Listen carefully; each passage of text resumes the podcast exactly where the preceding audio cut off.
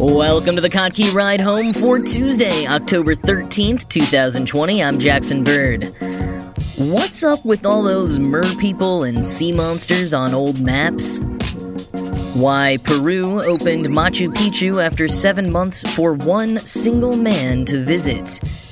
The supermassive black hole that spaghettified a star and the anti ad ad club paying influencers to trash talk corporations. Here are some of the cool things from the news today.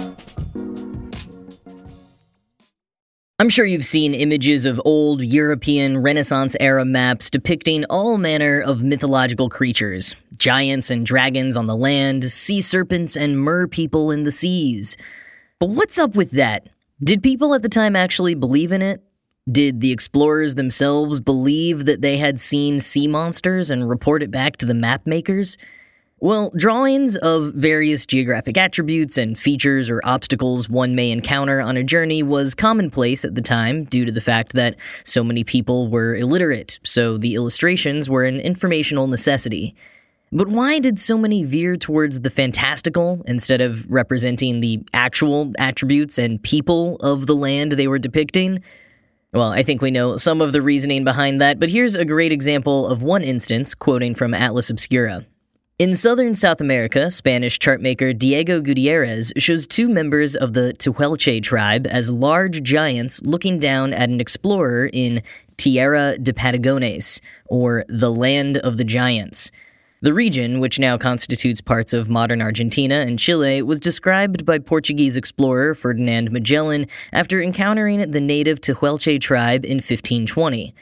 According to his accounts, the Tehuelches were said to have been anywhere from six to six and a half feet tall and appeared gigantic to the relatively short statured Spaniards, wrote Irene Butler in Langley Advance. Magellan said that his men only reached up to the giants' waists. And to prove that he had found giants in the New World, Magellan captured two of the Tehuelches and tried to bring them back to Spain. However, they didn't survive the trip, and Magellan was only left with his and his shipmates' tales of a land of giants. It was given the name Patagonia, which derives from pata, the Spanish word for foot. Magellan's bizarre encounter with giants was later disproven by Sir Francis Drake when he explored Patagonia. He wrote in 1628, They are nothing so monstrous and giant like as they were represented, there being some Englishmen as tall as the highest we could see. End quote. And while the maps were the cause of some misinformation, many of them, including Gutierrez's, weren't intended to actually be used for navigation, but were rather more ceremonial, often promoting propaganda for the nation that made them. And as Vaughn Scribner points out in his book Mer People, A Human History, all of this colonial map making was happening on the heels of the invention of the printing press. Printed materials, like some of these maps and other various accounts of mythological creatures in foreign lands, were more accessible to the public than ever, leading Western Europeans to have, quoting Scribner, fully integrated Mer people into their cultural, religious, artistic, and imperialist mindset during the Renaissance. End quote. As more and more people legitimately believed in creatures like mer people, there was a sort of self fulfilling prophecy effect. For those who would never travel abroad, they could easily believe that such creatures existed in far off lands they knew nothing about. And for those who did go exploring, they expected to see such creatures, and thereby would explain any slightly odd occurrence with a belief in the supernatural as opposed to its more logical cause. And not that I want to give these guys much credit at all, but they were genuinely encountering plant and animal species they never had before. So, is it so far off for them to have used folklore they were more familiar with to attempt to explain some of them? Although that argument only goes so far, encountering animals with small differences from their own, like the American female possum, doesn't really explain why Christopher Columbus claims to have encountered Cyclops. Quoting again from Scribner's excerpt in Literary Hub Before the 15th century, Europeans' mermaid sightings were few and far between, and generally rested on ancient stories, bestiary descriptions, and folklore. The 12th century contacts in England and Holland proved most enduring, but still remained tethered to allegorical lessons or religious impulses. As Europeans pushed into strange new worlds filled with mysterious creatures, their interaction with mer people skyrocketed, both at home and in the mysterious locales they visited. It's impossible to know which influenced the other.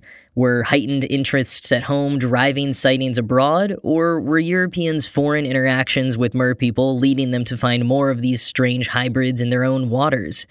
These heightened 15th century global interactions revealed much about Europeans' evolving worldviews. Not only did Europeans' relationships with mermaids and tritons steadily transcend more religious lessons or folklore in the Renaissance period, they also reflected Europeans' visions of imperial might, natural plenty, and philosophical wonder. End quote. Scribner also notes that mermaids in particular dovetailed well with the distaste for women and femininity that was at a high during early modern Europe. Quote, Mermaids continued as mascots for the defamation of the feminine, representing religious traditions as well as folk portents of storms, doom, and death. Perhaps even more overtly, 16th century Westerners often called prostitutes mermaids or sirens. End quote. So, like many elements of culture, mer people and other monsters were enmeshed in the cultural thinking of the European Renaissance as a means of explaining the unknown, as wishful thinking, a convenient metaphorical scapegoat, a whirlpool of cause and effect that, thankfully, calmed over the years. So, this next story was a quick link from Kottke.org today that I wanted to elaborate on a little bit. Yesterday, Peru opened Machu Picchu, which has been closed to the public since March, for one single Japanese tourist. The man, Jesse Katayama, had been traveling the world since 2019, learning boxing approaches and teaching boxing across Australia, Brazil, South Africa, Egypt, and Kenya before planning to end his trip at Machu Picchu and then return home to Japan to open his own boxing gym. Visitors to Machu Picchu typically have to apply for a permit to visit months in advance, which Katayama did, but his visit was scheduled for March 16th and the site closed to the public before he was able to enter. But he had already arrived in the town of Aguas Calientes two days prior to his scheduled permit date, and even though the Japanese government was offering emergency evacuation flights out of Peru, Katayama said the flights were all too expensive, so he decided to extend his stay, perhaps not imagining it would turn into a stay of seven months. In addition to travel restrictions, Katayama stayed, filling his time teaching local kids how to box and studying for his own certifications, because he was determined to see Machu Picchu before he left. When his story attracted a bit of national press, Alejandro Neyra, Peru's culture minister, arranged for Katayama to have a special visit all on his own, accompanied by a few park guides, as a reward for his patience. And while just genuinely a nice thing to do for a man who came to be dubbed Peru's last tourist, I'm sure the government was aware of the buzz it would create in the international press. They're planning to begin reopening some of their cultural sites at limited capacity this month, and as a nation heavily dependent on their tourism industry, I'm sure they're hopeful that Katayama's dedication will encourage others to visit soon. Hey, Cricket customers, Max with ads is included with your Cricket $60 unlimited plan at no additional cost. Nice!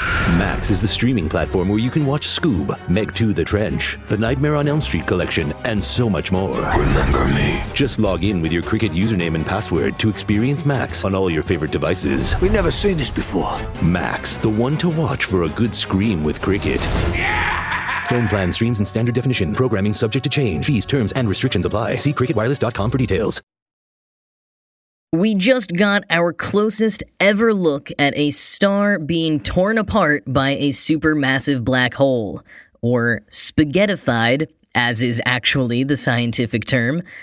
The tidal disruption event, or TDE as it's known, was first observed in 2019, but some of the findings were just published today in the journal Monthly Notices of the Royal Astronomical Society. The event happened just over 215 million light years away, which obviously is quite far, but does mark the closest ever observation of such a phenomenon, allowing astronomers to study it in unprecedented detail and starting earlier than ever before. The TDE, first observed by the Zwicky Transient Facility in California on September 19, 2019, was given the designation AT 2019 QIZ. And quoting Sci Fi's Bad Astronomy, the explosion grew in brightness over several weeks, reaching its peak on the 8th of October 2019.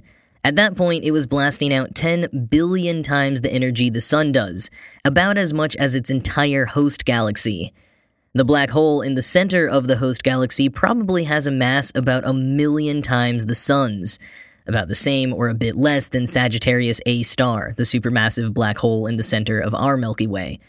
The way the event behaved indicates the star itself was probably much like the Sun. For a star and black hole like that, the star would have to get within 70 million kilometers of the black hole to get shredded. That's roughly half the distance of the Earth to the Sun, which is close. The black hole itself is only about 6 million kilometers across. Continuing to quote further, the material ripped from the star would then be stretched into a thin stream. Astronomers call this spaghettification, which then whipped around the black hole at tremendous speed. Some of that material went all the way around the black hole and slammed into the stream still falling in from the star. That creates a big blast of light. At the same time, much of it fell into a disk around the black hole. Parts of this disk revolve around the black hole at nearly the speed of light, while other parts are slower. The friction generated from this creates a lot of energy and also powered a huge outburst of material expanding away from the black hole. The physics is a tad complicated, shockingly, but this expanding bubble created most of the optical light seen. Higher energy light, like ultraviolet and X rays, are generated close in to the black hole, but hits this expanding material and is absorbed by it. As the cloud of material expands, it gets more tenuous, eventually allowing that light to escape. That allows astronomers to see what's going on in both the huge bubble as well as right around the black hole. End quote. The authors of the paper also note that it's possible the entire star wasn't actually blown apart, that a quarter of it may still be out there, orbiting the black hole as a stellar ball of gas. And because of how much more information is being confirmed and gleaned from this event, the astronomers called it the Rosetta Stone of tidal disruption events. Although, with everything being learned from this Rosetta Stone, and as the European Southern Observatory's extremely large telescope begins operating in the coming years, astronomers may be able to observe another TDE even earlier and in even more detail, continuing to solve many of the mysteries surrounding black holes.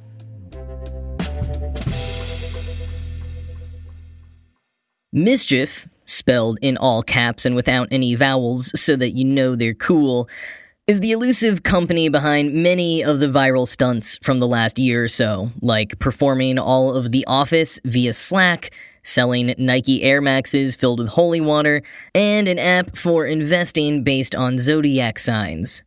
Now, they have just introduced their latest project, a scheme for paying TikTokers to protest against many of the same brands that pay TikTokers. Yes, they are basically making a stink about paid promotions via running a paid promotion. They say they're different from typical influencer marketing in two ways. First, anyone can participate. You don't have to be signed with an agency and then negotiate a contract for the deal. Just use one of their custom sounds, more on that in a minute, and send them proof that you hit one of their view count thresholds, and then they'll send you a check. And second, they're not promoting a product, they're attacking other companies.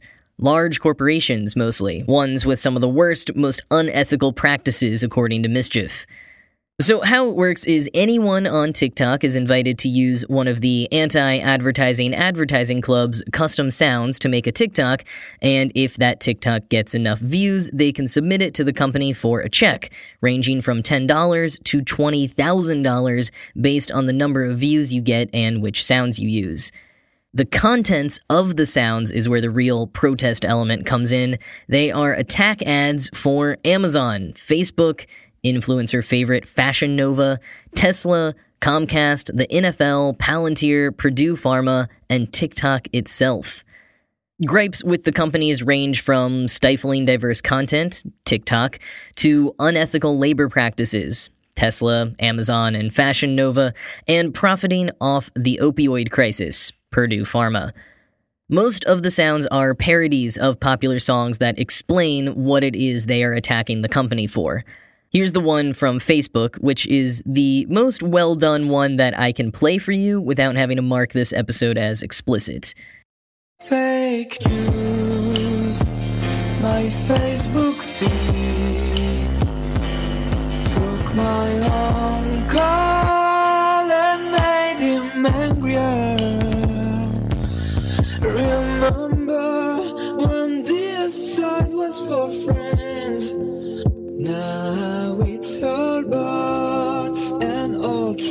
alt-right boomers.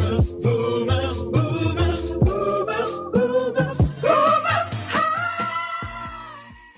Here's what Mischief wrote in the manifesto for the Anti Ad Ad Club. Quote, the idea of selling out, once such a hot button, has become so passe that it's hard to remember what it ever meant.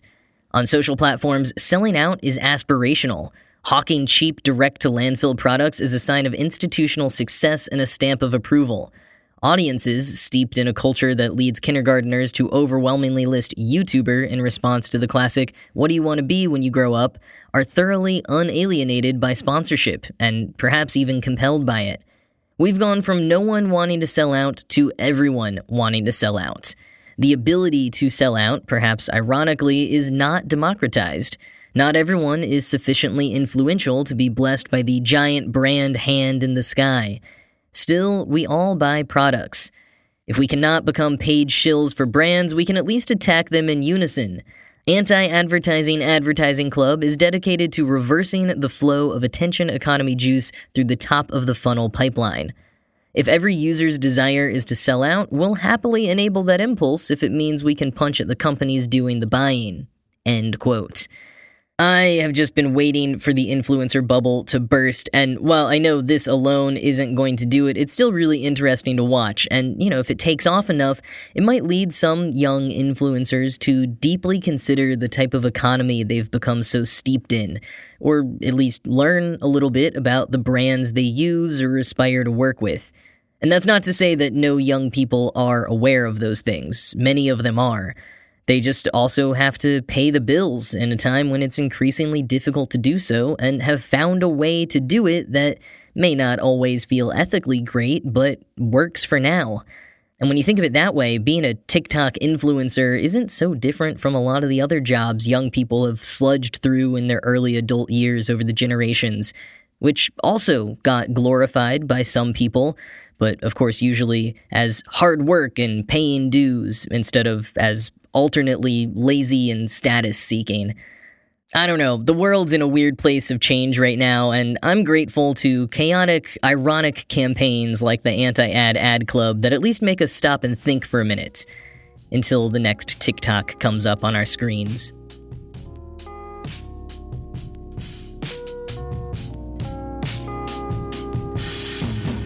That is it for today. As always, this show was produced by Ride Home Media and Kottke.org. I'm Jackson Bird, and I am going to go try to hack into Google Maps and see what happens to society if I can successfully add a Loch Ness monster to Lake Michigan.